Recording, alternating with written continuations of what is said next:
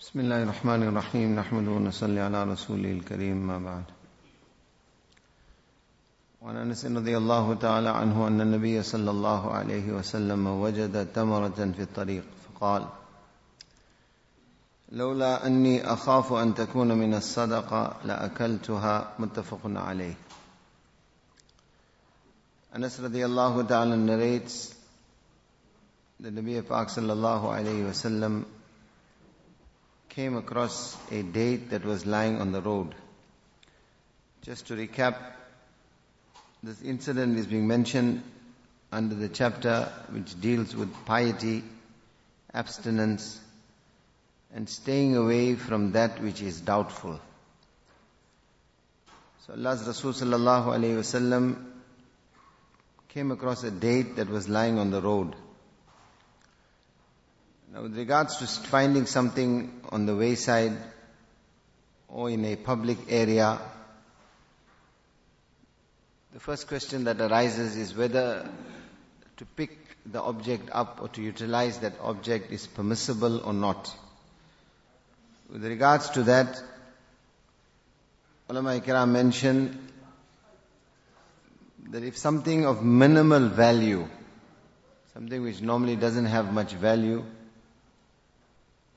is lying in a communal area that is a public place, then it is permissible to pick it up, to eat it, to utilize it, as long as the nature of it is such that the owner of it normally will not look for it, or will not perceive any great loss if he does not recover it. Something like a date, etc., lying on the road.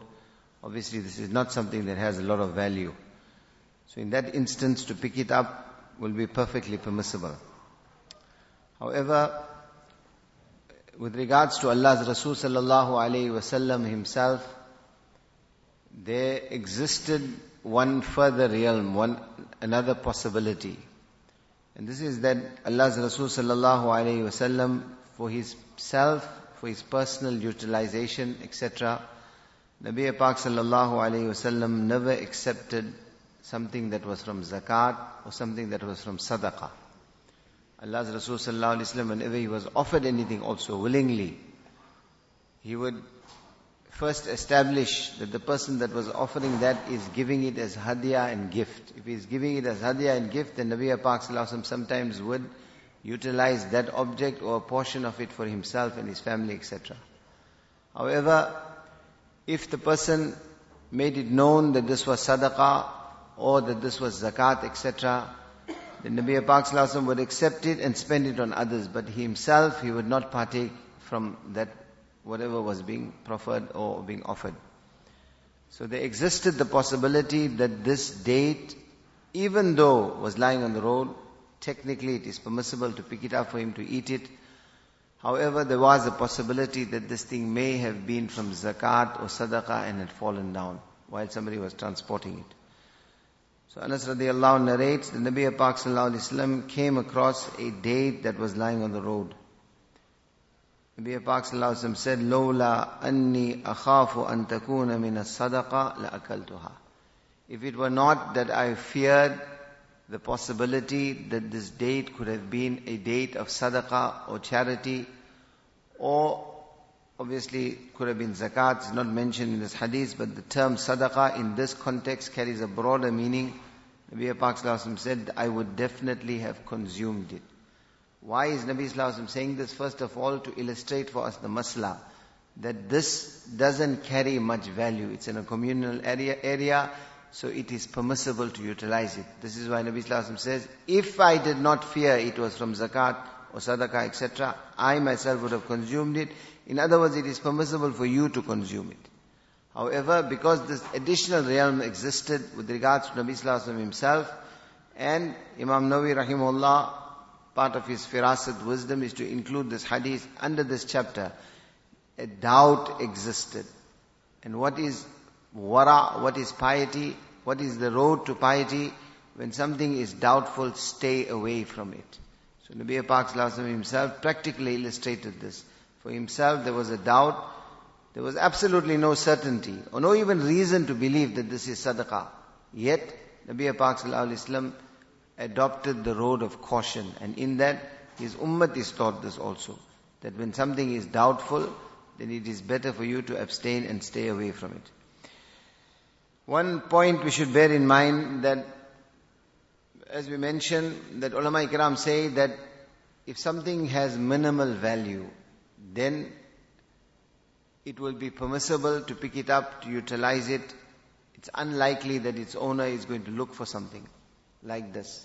On one occasion, one person came across a grape which was lying on the roadside. So, mashallah, he went to the other extreme. And from this we learn very, very important in Shariat and Deen is to have a balance. Don't go to extremes. So what he did, started shouting. I've come across a, a grape. Does this grape belong to anybody? Umar radiallahu ta'ala was going past. Umar radiallahu ta'ala anhu severely reprimanded and scolded this person. What is wrong with you? What are you doing? In this instance, why? Because it is more likely that it was riyakari, this person showing off, that led him to do something like this rather than piety. You came across something like a grape or a date which has no value, and now you're announcing that, listen, I found this, this type of behavior is even more suspicious.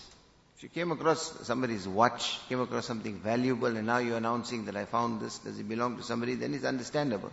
Something like a grape, etc., as we mentioned, it's more likely that this person, Ulama say, إِنَّمَا يَقْصُدُ الرِّيَا وَالسُّمْعَ وَإِذْهَارَ الْوَرَعَ This person was probably trying to show off or trying to show how pious he is. This is why he was making such an announcement. The next hadith, وعن النواس بن السَّمْعَانِ رضي الله تعالى عنه قال عن النبي صلى الله عليه وسلم البر حسن الخلق والإثم ما خاك في نفسك وكرهت أن يطلع عليه الناس Rawahu Muslim. Nawwas bin Sam'an radiallahu ta'ala narrates that Rasulullah sallallahu alayhi wasallam said, Al-bir. This term al-bir in Arabic carries a very, very comprehensive meaning.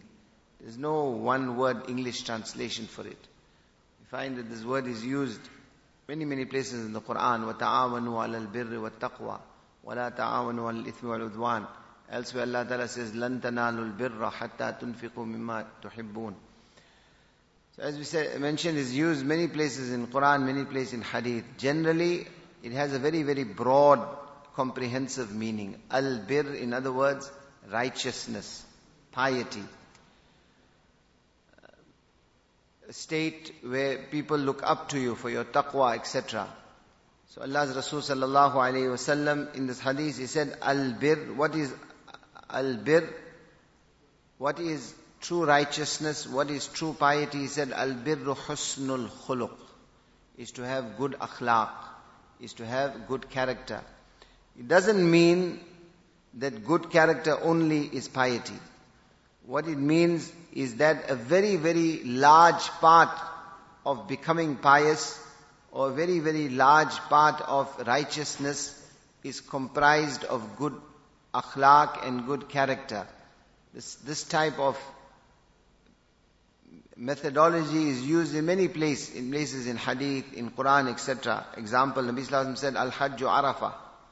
Al-Hajju Arafah. He said, Hajj is Arafah. We know that Hajj is not only Arafah, but very, very important part of Hajj is Arafah. So it's used in this context, Al-Hajj Arafah. Like, oh, else, elsewhere Nabi Sallallahu said, Ad-Dinun Nasiha. He said, An-Nasiha. To have concern in one's heart. Worry for others. He said, Ad-Din. This is Deen. Now we know that An-Nasiha itself is not the whole of Deen. But it is a very important part of Deen. Arafah is not the whole of Hajj, a very important part of Hajj. Exactly like that, Al-birru husnul khuluq. Righteousness is good character. In other words, a very, very important part of piety and righteousness is to develop good akhlaq, good character. And what is good character? Like, like we said, the term itself is very broad, has a comprehensive meaning. Ulama ikram, in exactly that way, if you want to be counted amongst the pious, if you want to be counted amongst those who are righteous, then having a pleasant countenance, Save others from your harm, from your, from causing taklif to them. Be kind and helpful. Love for others what you love for yourself. Be just in your dealings. Give preference to others over yourself. This is all part of husnul khuluq, akhlaq and character. And this leads or this forms an integral part of piety, of the closeness of Allah subhanahu wa ta'ala, of attaining this position of al-bir. To continue with the hadith, and it is the latter part of this hadith why Imam Nawawi rahimahullah has introduced this hadith under this chapter, Al-Wara chapter which deal with, deals with piety and with the abstinent staying away from doubtful things. He said, Nabi Pak said, Wal ithmu ma haka fi nafsik wa karihta an yattali'a alayhi nas. One, one more point before we continue with the second part of the hadith is that when it comes to husnul khuluq, Nabi Sallallahu said, Al birru husnul khuluq. Righteousness is good akhlaq and character. Ulama ikram, normally when we talk of husnul khuluq, we tend to restrict the meaning of husnul khuluq to what we call mu'amalatun nas. You're dealing with people. De- exhibit good character when dealing with people. Ulama say that good character is not only with people. They say husnul khuluq fi mu'amalati ibadatillah wa fi mu'amalatillah. They say one is husnul khuluq with dealing with people. One is husnul khuluq in your ibadat also. In your worship of Allah subhanahu wa ta'ala. And what does husnul khuluq in ibadat mean? Means that that which Allah has commanded you with, that which is compulsory, whether it is your salah, whether it is your zakat, whether it is your fasting, whether it is your hajj, etc., to carry it out with nafsun mutma'inna, with a tranquil heart with a heart that wants to go forward in obeying Allah subhanahu wa ta'ala. To carry it out without any hesitation. To carry it out bi'inqiyadin qatam. To carry it out in such a manner that you submit yourself completely to Allah subhanahu wa ta'ala. To carry out Allah's command in such a way that you do not look down upon or mock any of the commands of Allah subhanahu wa ta'ala. This is husnul khuluq fi ibadatillah, in the worship of Allah subhanahu wa ta'ala. And the other general meaning of husnul khuluq, good akhlaq fi mu'amalati, ibadatillah, in dealing with the slaves of Allah subhanahu wa ta'ala, as we mentioned, giving preference to others over yourself, having a kind countenance, smiling face, etc. Coming back to the second part of the hadith, wal if ma haka fi sadrik wa karihta an yattali alayhi nas. This hadith also formed, falls under those ahadith which we call are a beautiful and glaring example of Jawami ul Kalim that Rasulullah would say very little but the meaning would be voluminous. And it also gives us a very clear illustration of the deep wisdom and intelligence and understanding and perception of human nature which Allah subhanahu wa ta'ala had blessed His beloved sallallahu alayhi wasallam with. He said, what is the nature of sin? Ithm literally translated means sin. It's the opposite of al-bir. Bir is righteousness, is, is sin, transgression. And we find that both these terms, to show that it is opposite, is used in the Quran in one place where Allah Ta'ala says, وَتَعَاوَنُوا عَلَى الْبِرِّ وَالتَّقْوَى Help one another, assist one another, make ta'awun. Encourage one another towards al-bir wa righteousness and piety.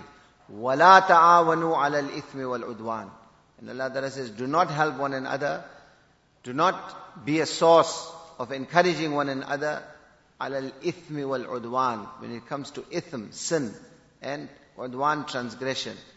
So, opposite of al bir, as we see in this verse of the Quran and also in this hadith. One side, Nabi Sallallahu says, al birru husnul khuluq. Al ithm, what is sin?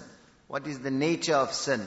The first thing Nabi Pak says, ma haka fi nafsik. Sinning is something that will create doubt in your heart. It is something that will worry you. Like in Arabic, the word taraddud, an element of doubt.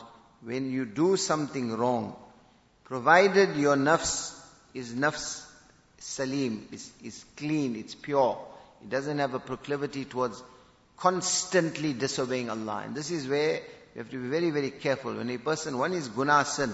You make sin, human beings by nature will sin, we will err. When you make sin, make tawbah. Don't persist on your sin. Don't insist on your sin.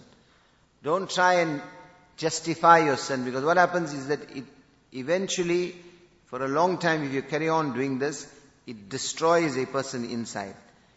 The blackness or the hardness of the heart becomes such that you no more feel the effect of the sin. If a person's heart is pure, he constantly makes tawbah, then, then sign of that purity of the heart is that he'll feel the effect of his sin. And this is what Rasulullah says, well, ithmu mahaka fi nafsi. He says when you disobey Allah, it's going to cause something in your heart. It's going to create that taraddud. It's going to create an element of doubt.